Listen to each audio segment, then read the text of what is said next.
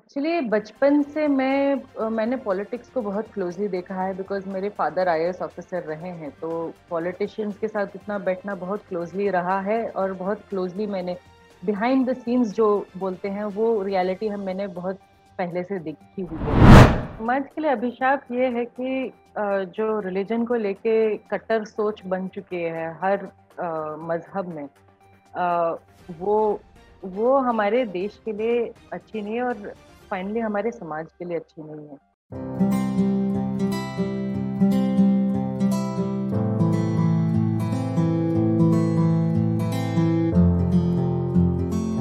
Hello, नमस्कार, स्वागत है आपका तारिक टॉक्स में और मैं हूँ तारिक मुमताज़ और आज जो हमारे साथ गेस्ट हैं वो हैं देव शुरवी, यदुवंशी जी, जो कि सोशलिस्ट हैं और फेमिनिस्ट हैं।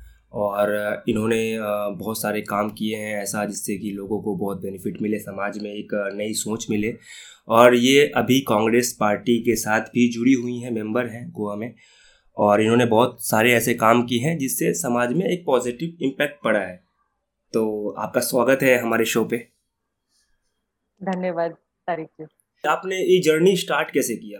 क्या आपकी थिंकिंग थी? क्योंकि आप आप तो यूके से आपने पढ़ाई वढ़ाई एनऑल की है अपनी तो आपने कब सोचा कि सामाजिक इन चीज़ों में लगना चाहिए और बदलाव करने के लिए मुझे खुद भी आगे आना पड़ेगा कब सोचा ऐसा एक्चुअली बचपन से मैं मैंने पॉलिटिक्स को बहुत क्लोजली देखा है बिकॉज़ मेरे फादर आई ऑफिसर रहे हैं हम्म, तो पॉलिटिशियंस हम्म। के साथ इतना बैठना बहुत क्लोजली रहा है और बहुत क्लोजली मैंने बिहाइंड द सीन्स जो बोलते हैं वो रियलिटी हम मैंने बहुत पहले से देखी हुई है तो। एक एक तरीके से मुझे घृणा भी थी पहले के आ, लोग चाहे कुछ भी कर ले पीछे जो थोड़े लोगों के हाथों में कंट्रोल है वही डिसीजंस लेते हैं। लोगों का तो कुछ नहीं होता। आ, तो मुझे एक्चुअली घृणा थी इस चीज़ से कि मैं पॉलिटिक्स में कभी घुसना भी नहीं चाहती थी। इंटरेस्ट था। I use to follow politics very closely but ऐसा कभी नहीं था कि मैं पॉलिटिक्स में घुसूँगी। That was the last thing that I had ever thought but जैसे जैसे वक्त गुजरने लगा और कंट्री में जो वातावरण बनने लगा स्पेशली 2014 के बाद उसके बाद लगने लगा कि जब सच्चाई आँखों के सामने दिख रही है हम्म। और झूठ फैलाया जा रहा है उसके हम्म। जगह तो हम क्यों ना बोलें और क्यों ना अपनी आवाज़ उठाएँ और वो फ्रस्ट्रेशन बिल्ड होने लगा क्योंकि जो गेम्स वगैरह खेले जा रहे हैं लोगों को ब्रेन वॉश किया जा रहा है हम्म। वो कैसे? अब दिख रहा था। थोड़ा स्पेसिफाई भी कर दीजिए कि कैसे गेम खेला जा रहा है और कैसे लोगों के मन को बदला जा रहा है वो तरीका क्या है वो मीडियम क्या है जिससे लोग बच भी सकते हैं? देखिए ये ये जो। बीजेपी और आरएसएस का जो गेम चल रहा है ये नया गेम नहीं है ये काफ़ी पुराना है। ये हिटलर के टाइम पे भी चला था और काफ़ी पॉपुलर हुआ था और उसका जो रिज़ल्ट हुआ था वो पूरी दुनिया ने देखा। तो मैम आप मुझे ये बताइए कि समाज के लिए आपको क्या लगता है क्या अभिशाप है समाज के लिए? पॉलिटिकल नज़रिए से।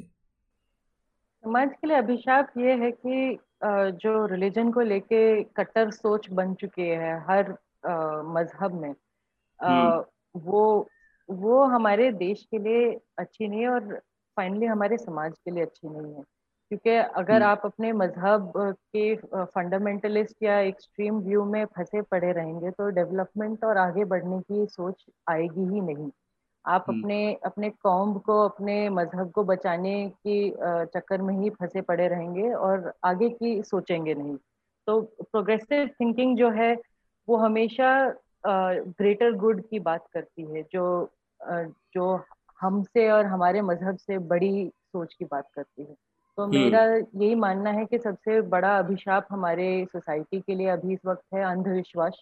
और और मज़हब के बारे में ज़्यादा फोकस करना। हम्म। मतलब अभी जो कोविड सिचुएशन चल रहा है हमारे देश में आ, इस बीच में सोशल नेटवर्क भी बहुत ज़्यादा एक्टिव है इस पे बहुत सारे लोग हैं हर तरह के लोग हैं और बहुत सारी भ्रांतियाँ भी फैलाते रहते हैं।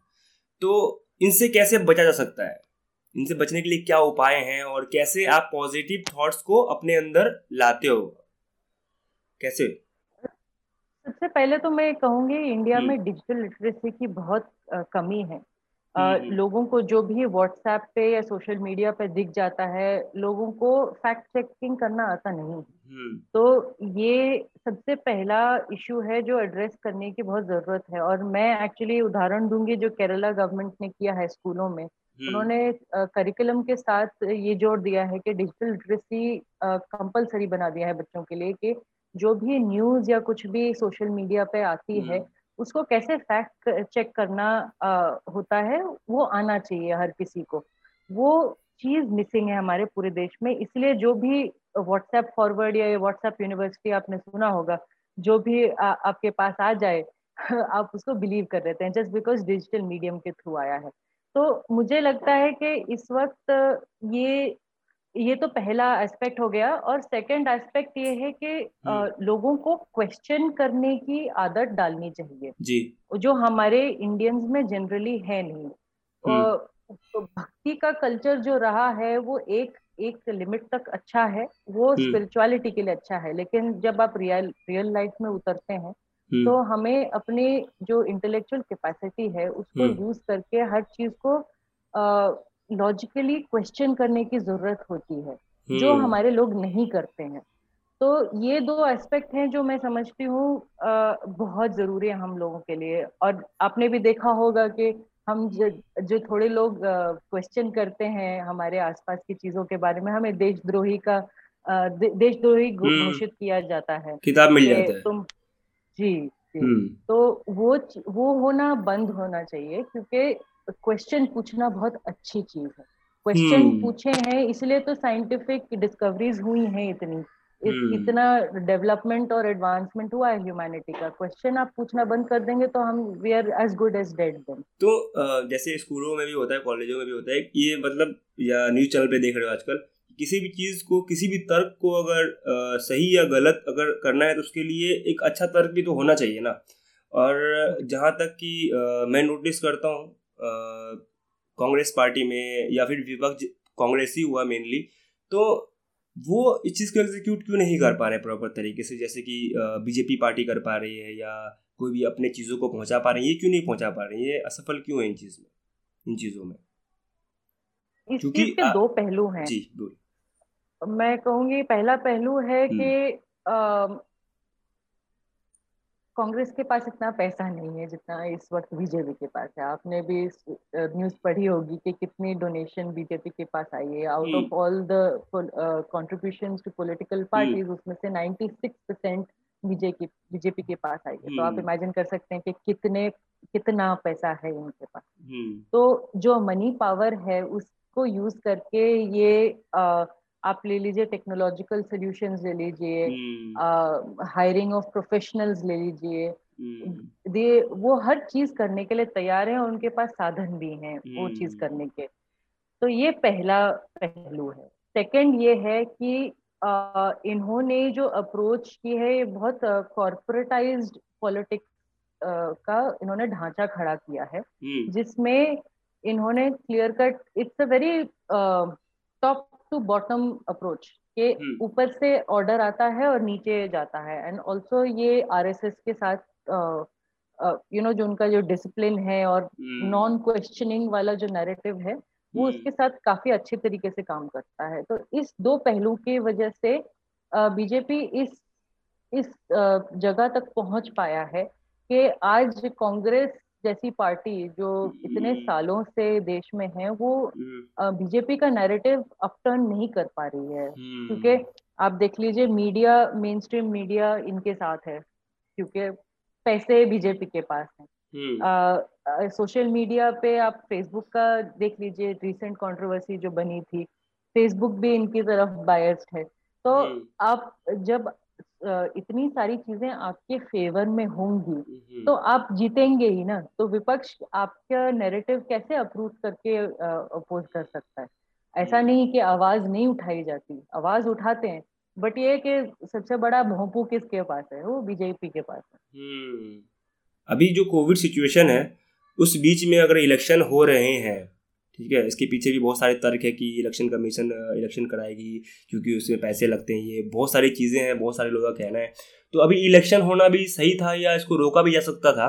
अगर अभी हो भी रहा है तो उसको किस तरीके से करना चाहिए था? रैलीज कैसे होनी चाहिए थे? देखिए मैं तो कहूँगी कि रैली से ज़्यादा लोगों की ज़िंदगी ज़्यादा इम्पोर्टेंट है। और अगर इतना एफर्ट जो इन्होंने इलेक्शन कैंपेन्स और रैलीज में लगाया अगर ये इतना एफर्ट स्टूडेंट्स के एग्जामिनेशन की यू नो ऑर्गेनाइजेशन में लगा देते तो एक्चुअली हमारे बच्चों का उद्धार हो जाता। इलेक्शन uh, करना अभी इस वक्त इतना ज़रूरी नहीं। Democratic process can still wait because pandemic की सिचुएशन uh, है। आप लोगों का पहले सोचें। हमारे स्टूडेंट्स के बारे में पहले सोचें।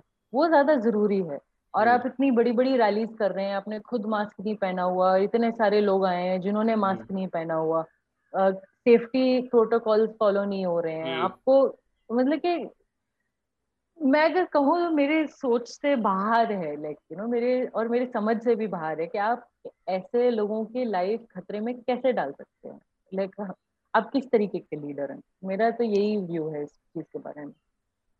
आप मुझे एक चीज़ बताओ कि आप पॉलिटिक्स में भी हो मतलब एक पार्टी में मेंबर हो आप कांग्रेस के मेंबर हो और आप एंकरिंग भी करते हो न्यूज़ आप चैनल भी चलाते हो डिजिटल न्यूज़ तो कैसे मैनेज करते हो आप उन इन दोनों काम को? क्योंकि इन्फ्लुएंस लगता नहीं कि कभी कभी हो सकता है।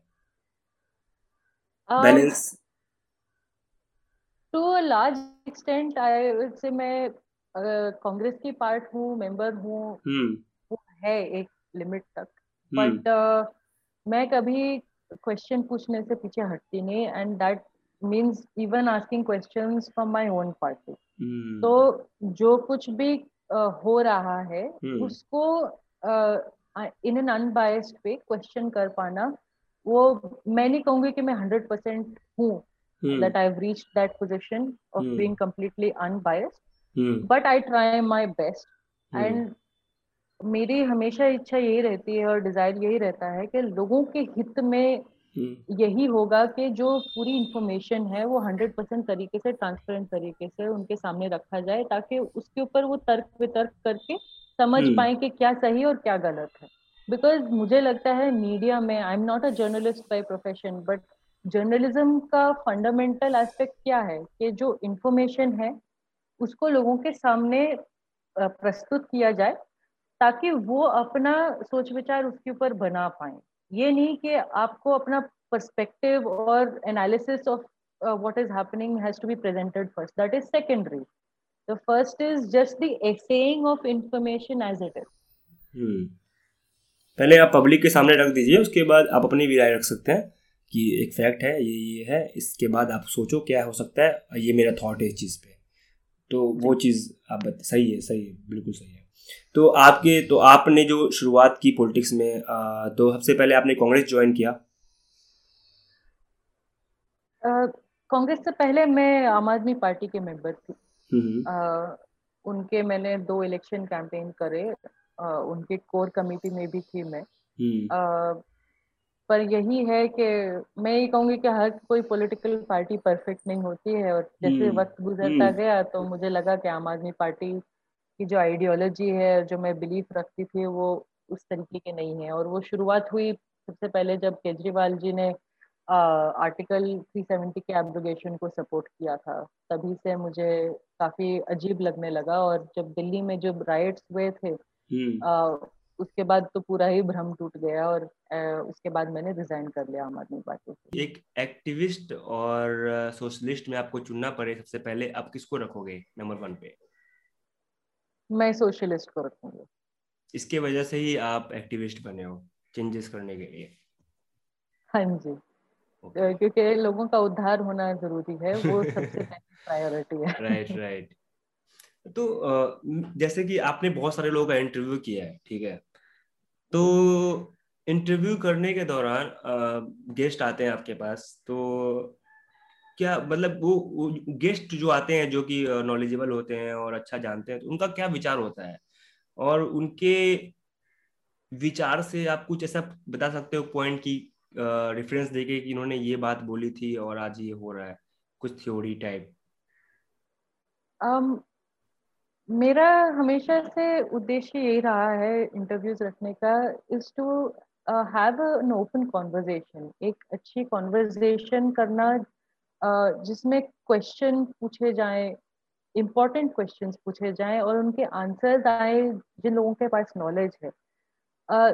तो लोगों को समझ में आने की जो पॉसिबिलिटी है वो हाई हो जाती है। जैसे कि मैंने कनन गोपीनाथन के साथ इंटरव्यू किया था।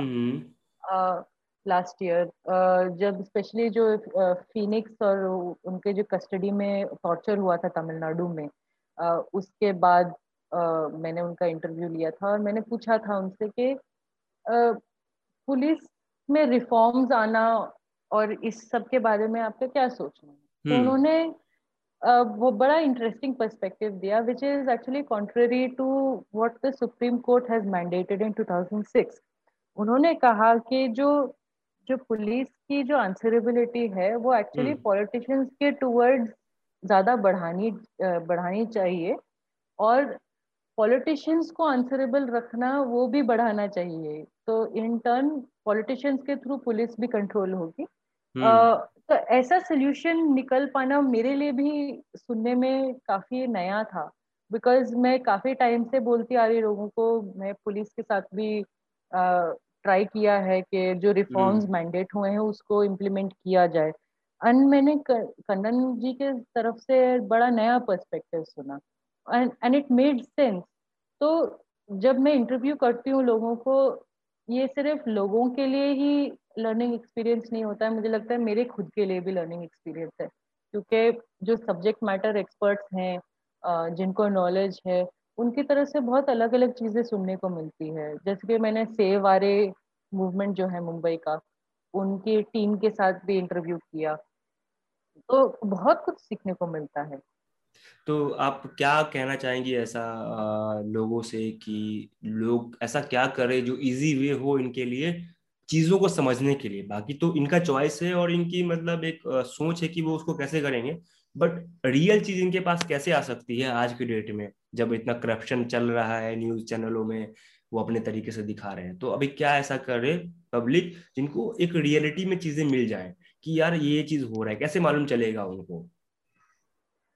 मैं लोगों को यही मैसेज दूँगी कि जो आप मेन स्ट्रीम मीडिया में देख रहे हैं चाहे वो रिपब्लिक भारत हो या एनडीटीवी हो कोई सा भी न्यूज़ चैनल हो take everything with a pinch of salt जिसका मतलब ये है कि हर चीज़ को आप हंड्रेड परसेंट बिलीव ना करें। uh, उसके अलावा रिसर्च करके फैक्ट फाइंडिंग करने की आदत डालना शुरू कीजिए। डिजिटल लिटरेसी जैसी चीज़ जो बहुत इम्पोर्टेंट है आज के ज़माने में उस चीज़ में आप अपना टाइम और एफर्ट इन्वेस्ट करें ताकि आपको पता चले कि फैक्ट चेकिंग क्या होती है और कौन सी वेबसाइट्स और कौन से साधन हैं जिससे आप जाके फैक्ट चेक कर सकते हैं। और सेकेंड बात यह है कि क्वेश्चन पूछना शुरू करिए। ये सबसे फंडामेंटल चीज़ है। अगर आप अपने आसपास जो हो रहा है उसके बारे में क्वेश्चन नहीं उठाएँगे, प्रश्न नहीं उठाएँगे तो आपका ही नुकसान है at the end of the day क्योंकि आपके आसपास जो पॉलिटिशियंस हैं इलेक्टेड रिप्रेजेंटेटिव्स हैं, जो भी हैं, उनका फ़ायदा होता है जब हम क्वेश्चन नहीं पूछते। तो आप अपनी आवाज़ उठाएँ और पूछें उनसे बिकॉज़ वो आपका राइट right है। तो ये दो चीज़ें मैं लोगों को ज़रूर बोलूँगी कि एक तो डिजिटल लिटरेसी अपनी बढ़ाएँ फैक्ट चेकिंग की पॉसिबिलिटीज बढ़ाएँ और सेकंड प्रश्न पूछें हर किसी चीज़ के बारे में और हर किसी से। तो सिंपल सी बात यही है कि देश जो है हमारा, वो आगे तभी बढ़ सकता है जब हम देश के लिए सोचेंगे और एक अच्छे पॉजिटिव वे में सोचेंगे और सबको लेकर के चलेंगे क्योंकि ये सब हमारे देश का हिस्सा है। चाहे वो किसान हो गए, चाहे वो गरीब लोग ही क्यों हो गए जो आजकल पैदल निकलने की कोशिश कर रहे हैं। वो अमीर से लेकर गरीब सबका योगदान है, क्योंकि शरीर में अगर कुछ भी डिफेक्ट आता है तो वो शरीर सही से चलेगा नहीं। तो शरीर को चलाने के लिए सब कुछ को अच्छे से रखना ज़रूरी है और एक रिस्पॉन्सिबल जो हमारे देश में लोग हैं इंटेलेक्चुअल जो बहुत सारे सो कॉल्ड इंटेलेक्चुअल लोग हैं, उनको भी ध्यान देना चाहिए इन चीज़ों पे कि आपके कुछ शब्द की वजह से हो सकता है बहुत सारे लोगों का ज़िंदगी बर्बाद भी हो सकता है और उसकी ज़िम्मेदारी आप ले भी नहीं पाएँगे अगर वो बर्बाद होगा तो। तो थैंक यू सो मच आप हमारे शो पे आए और अच्छा लगा। आपसे बात करके। आपसे बात करके मुझे बहुत अच्छा लगा अच्छा लगा कि ये डिस्कशन हुआ। जी। और लोगों को मैं कंक्लूजन में यही कहूँगी कि हम्म। जब भी आप अपने आप को देखें कि आप किसी की आलोचना कर रहे हैं और किसी को नीचा दिखा रहे हैं प्लीज़ अपने आप को चेक करिए और सोचिए कि आप ये क्यों कर रहे हैं। क्योंकि ये अपने आप को मैं पूरे सेशन में बात करते हैं कि दूसरों को प्रश्न करना इम्पोर्टेंट है। हम्म। मैं तो ये भी कहूँगी कि अपने आप से भी प्रश्न करना बहुत इम्पोर्टेंट है क्योंकि जब अपने आप को आप चेक नहीं करेंगे हम्म। तो बाहर भी आप वही सेम गलती करेंगे। थैंक यू सो मच आपका आप हमारे शो पे आए। और अच्छा लगा बात करके आपसे। और ऐसे ही आप काम करते रहिए अच्छा लगता है। आप लोगों से मिलते रहिए, बात करते रहिए और सुधार करने की कोशिश कीजिए अपनी तरफ़ से। हम लोग भी करेंगे कोशिश सुधार करने की। Thank you so much